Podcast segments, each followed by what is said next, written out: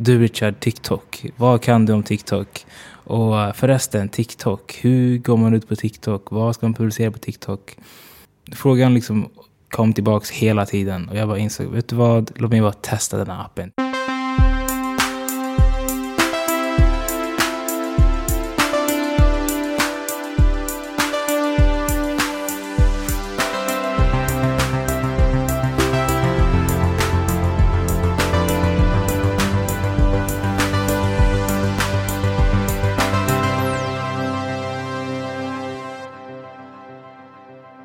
Ja, men då rullar vi igång med eh, Heja Framtiden. Podden med eh, mig, Christian von Essen.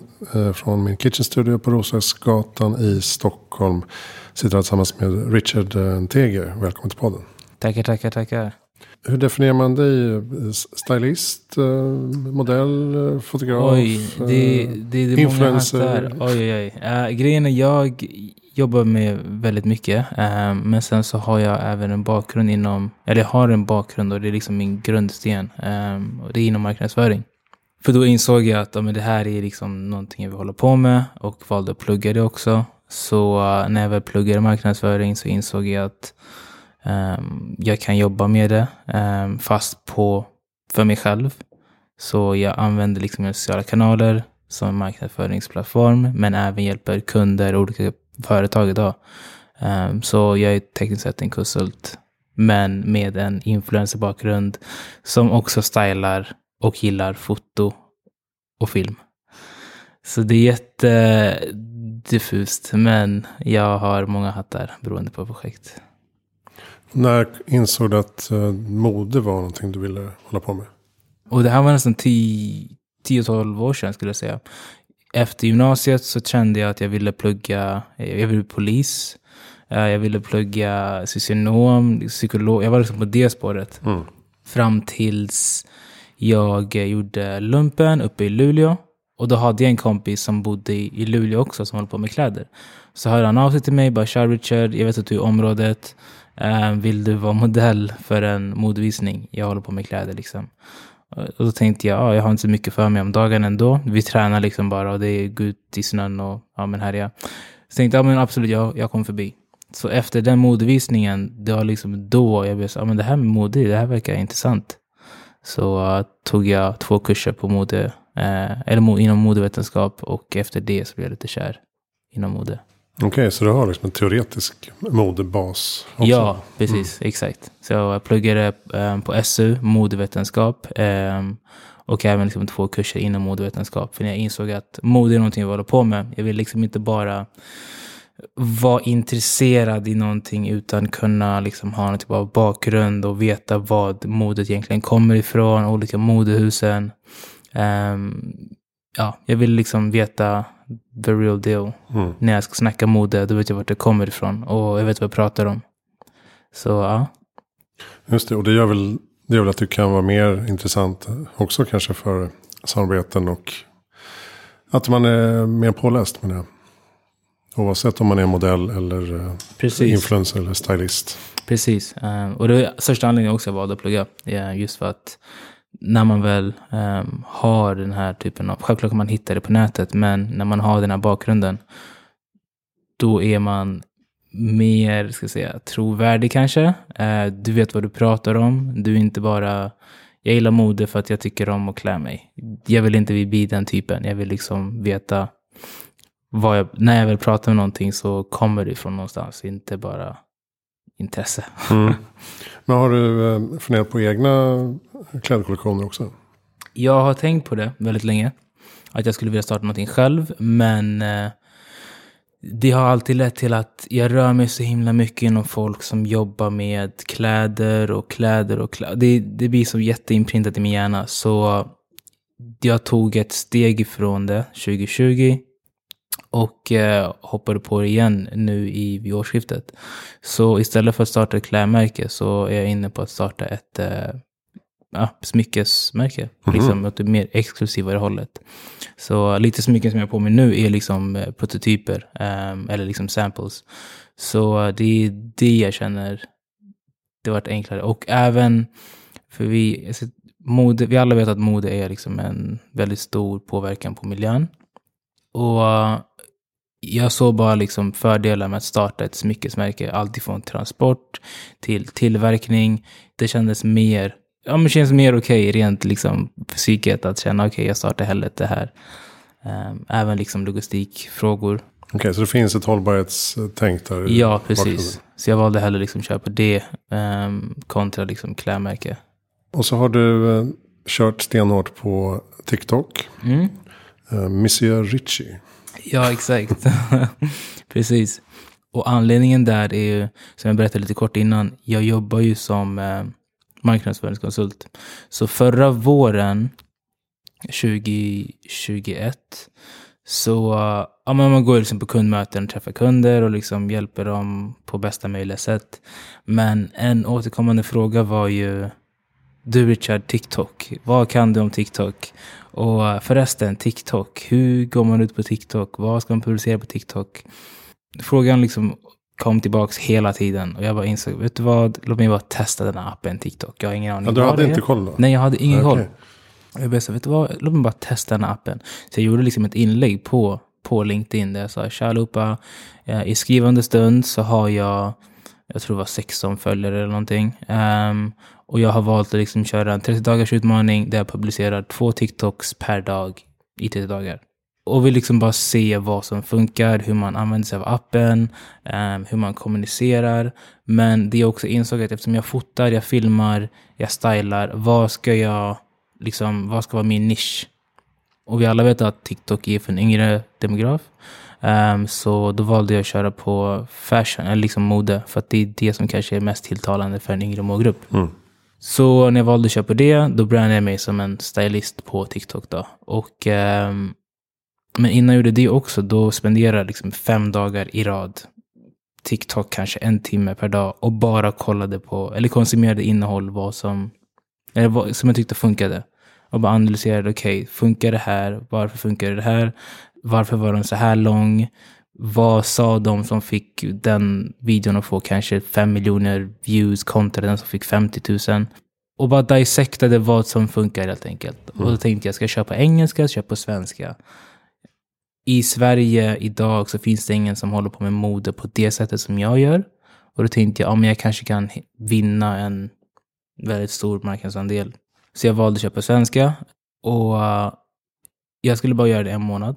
Och sen bara, ah, men okej, nu vet jag på ett ungefär. Ja, du såg det som ett experiment? Alltså. Ja, exakt. Mm. Det var ett experiment. Så uh, jag skulle bara köra en månad och sen så efter det så skulle jag, ah, men okej, nu vet jag vad, hur man använder sig av TikTok. Um, så efter de, den månaden så tror jag fick någon 4-5 tusen följare. Men insåg att det här är kul. och jag såg liksom potentialen av att göra någonting större utav det. Så uh, ja, och nu har jag fortsatt i ja, men lite mer än ett halvår skulle jag säga. Och nu är du uppe på 26 drygt. Exakt, så nu, nu är det 26 000 följare. Men det är kul. Det är fortfarande svenska? Ja, det är bara svenska. Mm. Precis. Ja. Du tänker att du ska skapa ett annat konto internationellt? Eller eh, vad blir nästa steg? Där? Jag tror nog inte det. Um, för planen för absolut början var bara att testa TikTok och sen se om det funkar eller inte. Um, och vad som funkar och sen ta den expertisen och liksom ge den till företag. Så det var där jag insåg att okej, okay, det här är någonting jag kan göra genom att uh, fortsätta liksom med min egna TikTok. Just det. Men mm. du har väl fått en hel del tack vare TikTokandet också? Alltså ja, du får väl samarbeten? Och... Exakt, uh, precis. Inte sponsorer direkt kanske? Eller det, är det mer Det, det är bägge två, men grejen är också, jag, jag hade ett samarbete med Spotify, och, eller Adidas, um, som var även med Spotify.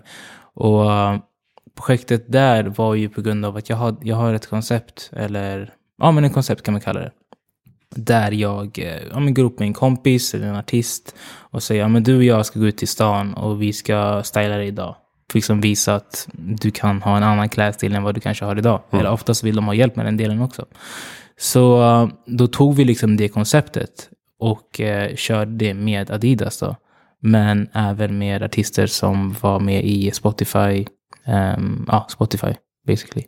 Så jag hade liksom ett koncept och ja, men, halvt pitcha in det till Adidas. Vad tycker ni om det här? Skulle kunna köra på det? Och det är även där liksom konsultdelen kom in. Men sen när man väl ser det, slutprodukten på TikTok, då ser man ju bara, ja men stylist. Men egentligen så finns det liksom en tänk innan det. Mm, just det. Um, du har jobbat med Converse också. Precis, ja. Gjort musikvideos. Mm. Uh, du hade ett projekt med Scandfrica. Exakt. Skandinavien och Afrika. Yeah. Uh, mashup. Uh, var, det, var det med Converse också? Ja, precis. Det var med um, Converse, Oskar Magnusson som gör solglasögon. Um, och ett annat uh, svenskt märke som heter Frankenstorm som gör väskor. Så uh, hela projektet gick ut på att uh, merga liksom skandinavisk slash europeisk uh, mode i afrikansk natur. Um, och då plåtade jag och filmade alltihopa när jag var i Uganda, för jag kommer från Uganda. Och ja, ja så det vann även ett uh, guldägg på grund av det projektet. Så det, det, det rullar liksom på efter det um, mm. projektet.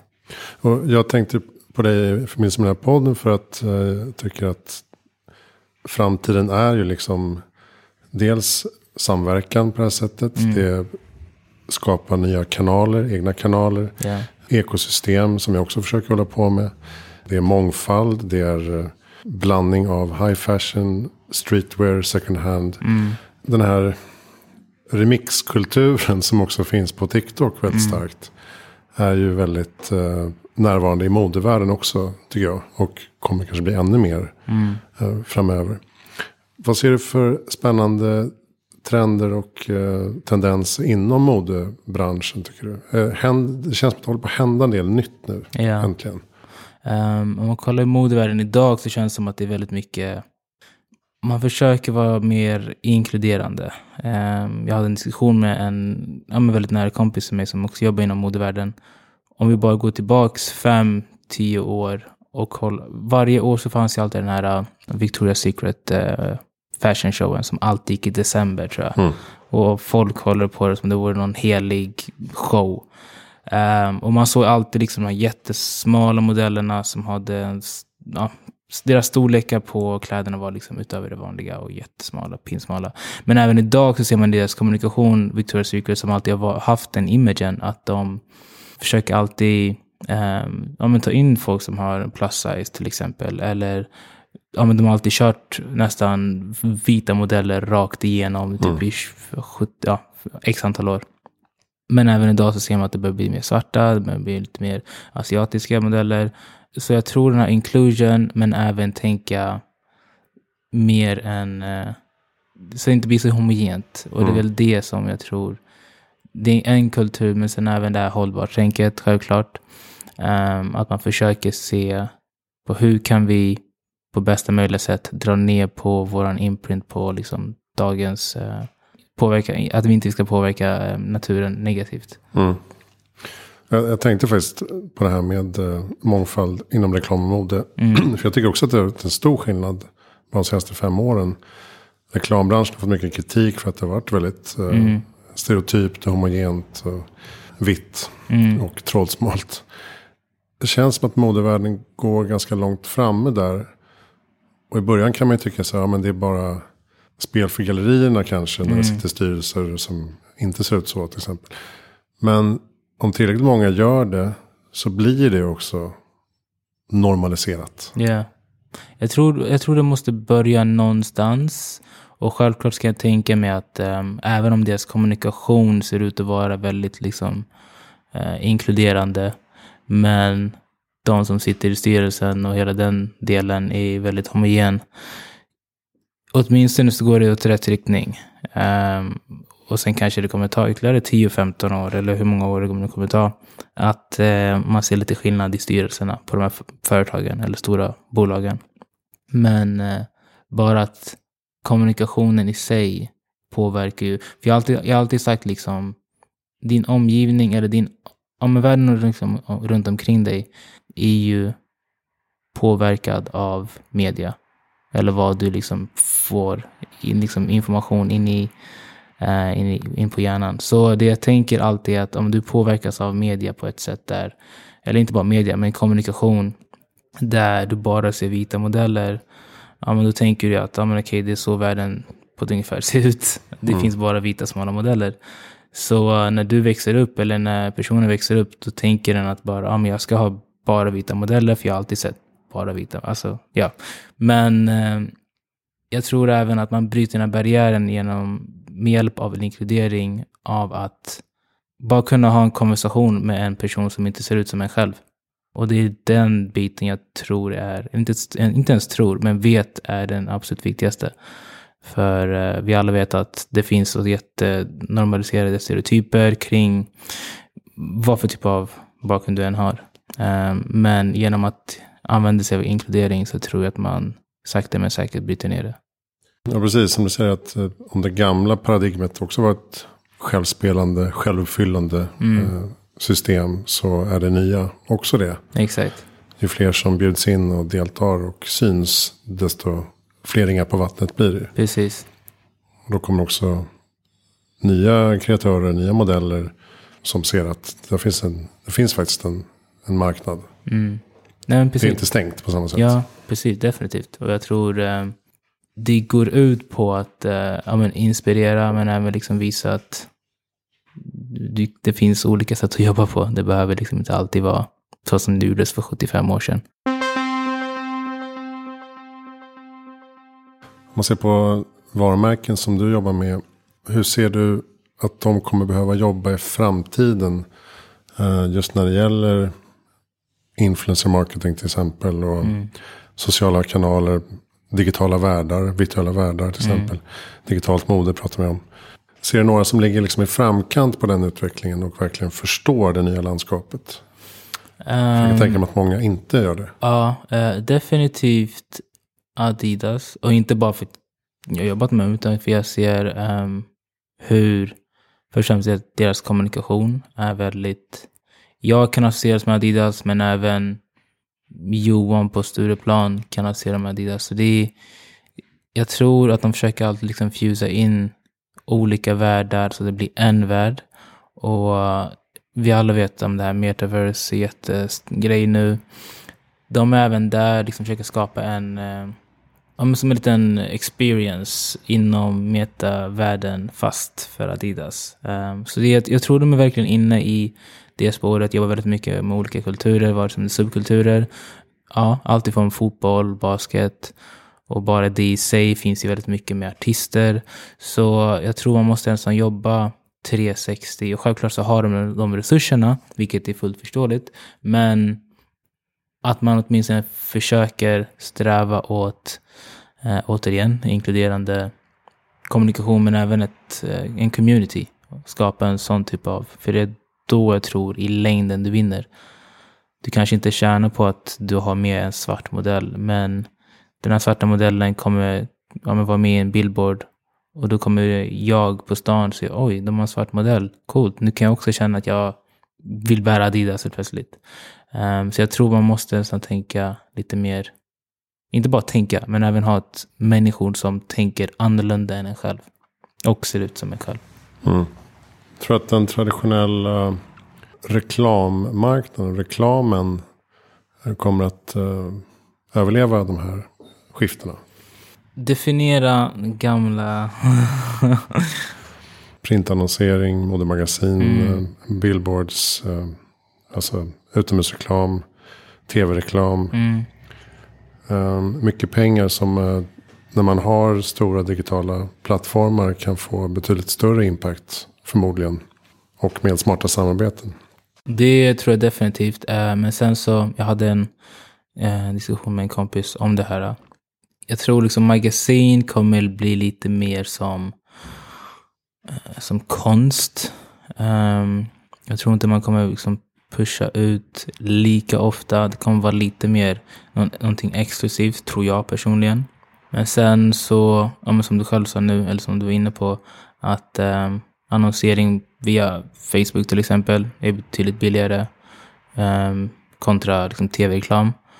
Um, men ändå så tror jag att man måste kunna anpassa sig efter tiderna och eh, ha liksom, ett öppet öga för nytt. Och det är väl det jag försöker liksom, få varumärken att se eller förstå helt enkelt. Jag föreläste på Sveriges tidskrifter. Och det var samma sak där, liksom kunna se att okej, okay, men det är det här som funkar. Men bara för att det funkar idag kanske det inte kommer funka om ett år. Och eh, vad funkar om ett år då? Ja, men då måste vi kanske anpassa oss efter miljön och eh, liksom se vad som funkar bäst just då. Men även om man kan se, okej, okay, det här kanske inte kommer funka. Vad kan vi göra då? Hur kan vi anpassa oss på bästa möjliga sätt?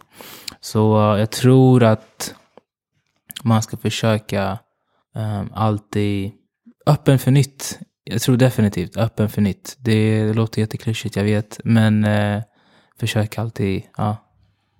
Vad brukar du prata om när du föreläser? Det är väldigt blandat. Um, väldigt mycket sociala medier.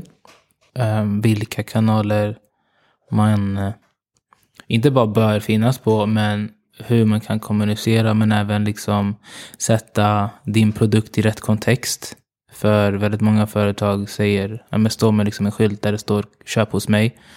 Ja, då tar man ju den gamla reklamen in i, I Ja, nya kanaler. exakt. Så de tar liksom det de gjorde och sen så lägger de in i sociala kanaler. Det funkar inte så direkt. Um, sociala kanaler handlar väldigt mycket om hur du kan ta din produkt sätta den i rätt kontext där någon kan känna av att oh, men vid det här tillfället så kan jag, eller så behöver jag den här produkten. Och det är väldigt mycket storytelling, så även storytelling har jag föreläst inom.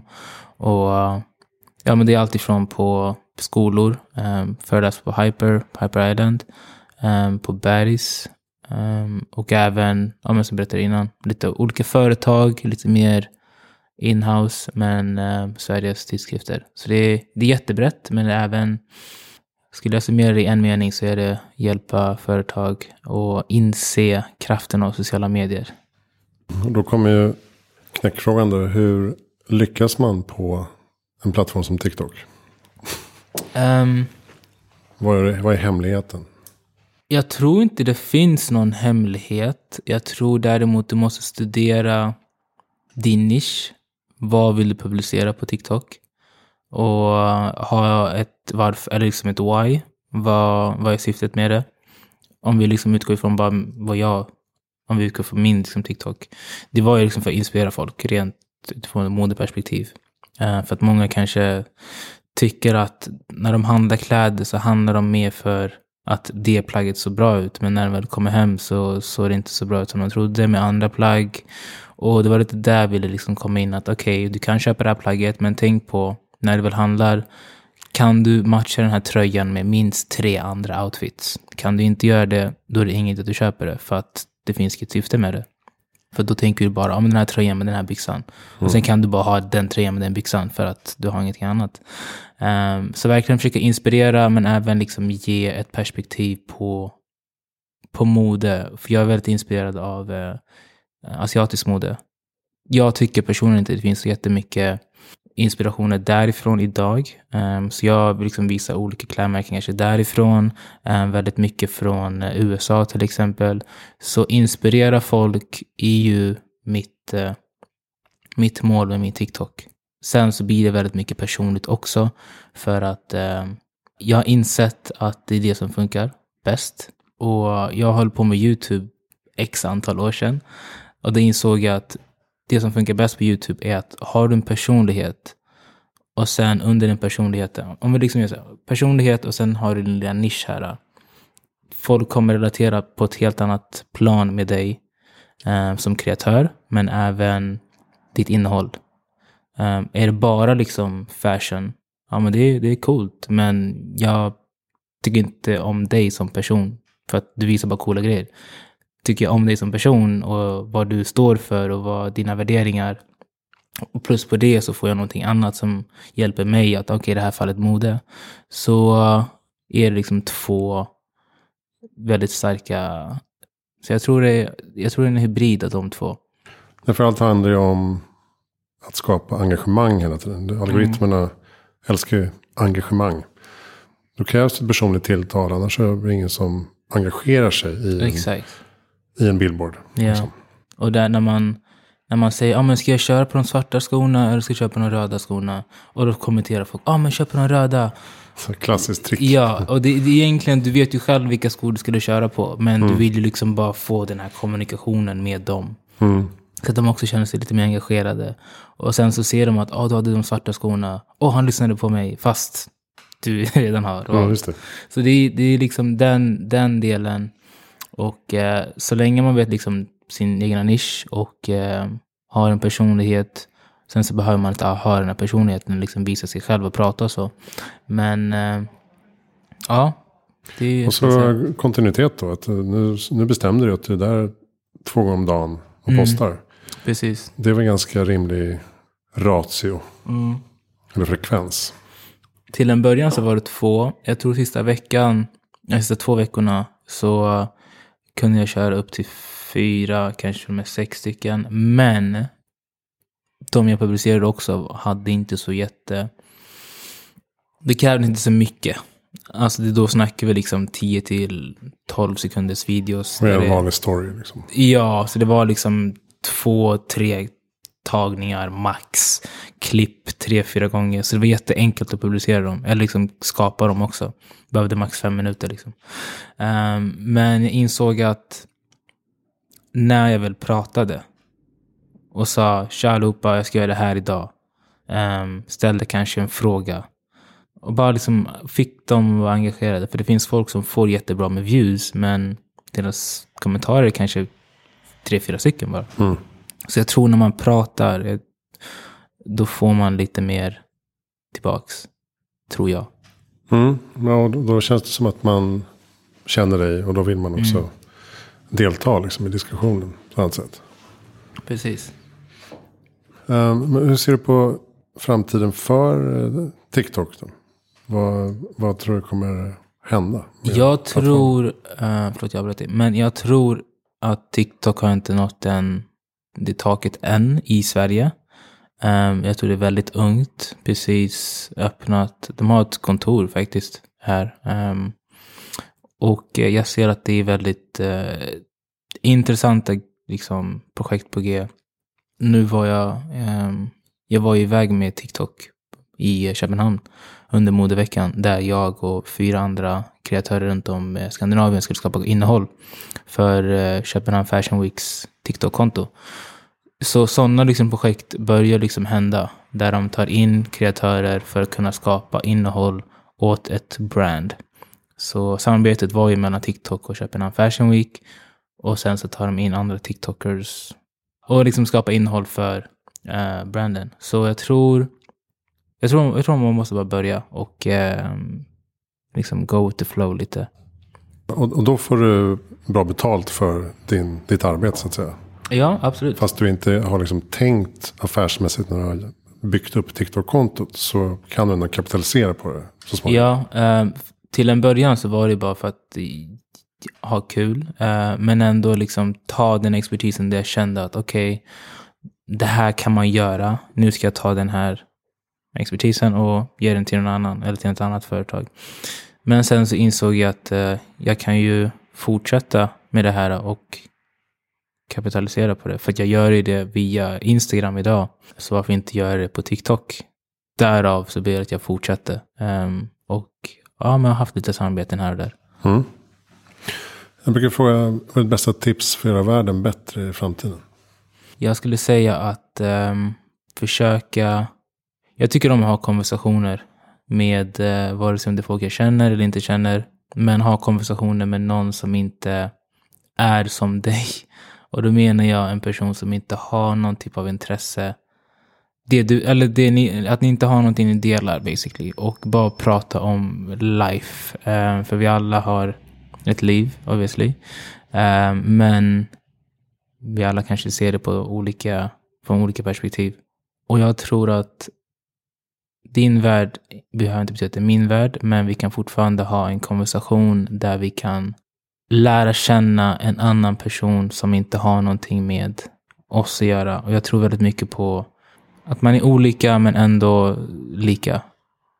Och då menar jag lika mer som att vi är lika värda. Um, så Mm. jag tror väldigt mycket på att man ska kunna prata med den där personen som man kanske tror är, jag vet inte, kanske har någon fördom om. Så ja, konversationer. Det, jag tror det, det är en väldigt bra um, sätt att lösa väldigt, väldigt mycket här i världen. Mm. Det rimmar ju bra med eh, poddandet också. Mm. Det håller jag med om. Har ni bra lästips eller poddtips? Jag följer en podd från UK. Men den är, den är liksom bara jätteskojig och jätteflamsig. Men eh, bok, jag skulle faktiskt rekommendera att Men vad är det för läsa. podd då? Oj, förlåt. Eh, den heter Free Shots of Tequila. Ehm, så ja, det är precis som det låter. Så som den, när den började, jag tror de har poddat typ 5-6 år nu. Men när de började podda så tror jag, om jag minns rätt, alla tog en shot tequila. Alltså liksom början av Mm. podden. Eh, sen eskalerade det och då fick man höra jätteroliga historier och massa hemligheter mellan varandra. De är tre grabbar. Och massa liksom crazy eh, resor och stories. Eh, men ändå väldigt underhållande för att alla jobbar inom ja, men kommunikation faktiskt. Och driver liksom olika bolag. Så det är väldigt inspirerande men väldigt underhållande också. Så det, är en, det är en bra hybrid. Tjuv, tjuvlyssna på ett pub, ett pubhäng liksom. Ja, exakt. Precis. Det är precis alltså, tre grabbar som verkligen pratar om allt. Allt ifrån kärlek till ja, men tjejer. eh, Ja, jätte, jätteöppet är det. Nästan lite för öppet. Men det är kul och jag tror det uppskattas att man kan vara så ärlig. Alltså, Självklart har de in liksom gäster då och då, men eh, det är kul. Och så sa du bok. Eh, Eh, bok, ja, ja. Jag tror definitivt på att eh, läsa. Jag har faktiskt tänkt på det väldigt länge. Och läsa Bibeln eller Koranen. Och då behöver det inte vara för liksom religiösa skäl. Utan bara mer, återigen, om vi liksom knyter tillbaka till det vi pratade om innan. Att få ett annat perspektiv eh, på vare sig en annan kultur. Ehm, för att vi alla vet, om vi ska vara väldigt ärliga mot oss själva, man har alltid liksom assumptions, vad heter det på svenska? Fördomar egentligen, det är Ja, rätt ordet. Ja. Förutfattade meningar Precis, fördomar. om olika människor och olika ehm, eh, folkgrupper. Så jag tror Bibeln är ett sätt att ehm, läsa men ändå kanske få en helt annan typ av bild än vad man kanske har idag. För som jag sa innan, din värld behöver inte som min värld. Och av att läsa Bibeln, alternativt Koranen, så tror jag man får en helt annan typ av bild av vad som egentligen kanske har sagts eller vad, hur man kan tolka vissa grejer. Så det är någonting jag skulle rekommendera. Ehm, kanske inte jättepoppis, men Har, du gjort, Ja. det- har du gjort det själv? jag, jag har faktiskt läst Bibeln Mm. ehm, x antal gånger. Men eh, nästa är läsa Koranen. Och jag... ehm, det finns jättefina grejer. Jag bara läser, liksom läser liksom små delar här och där ifrån Koranen.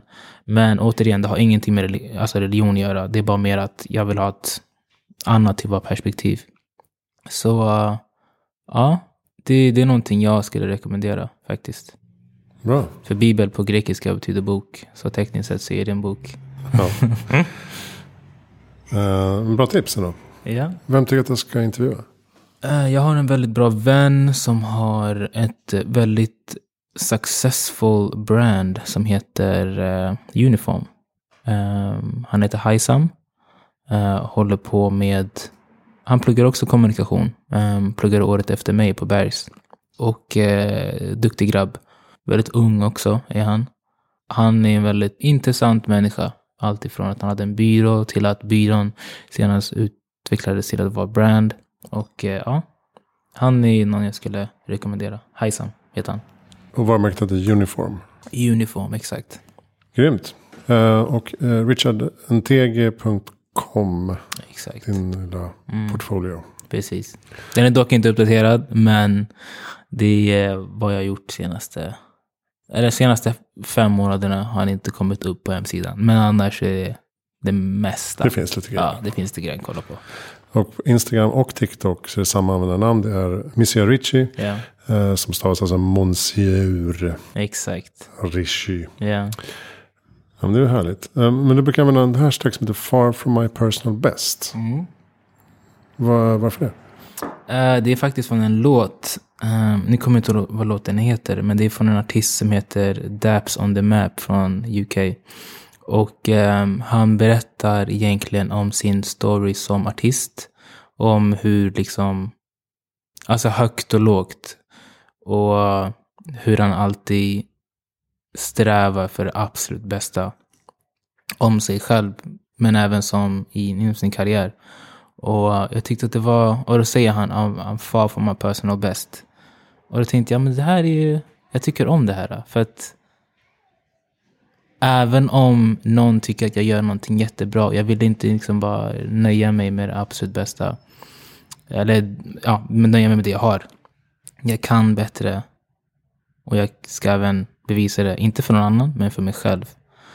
Så uh, därav den hashtaggen. Okay, så det måste inte vara självkritik just, utan det är mer att det finns mer där ute. Alltså det finns ännu bättre Ja, absolut. Göra. Men sen självklart så finns det väldigt många komponenter som avgör det.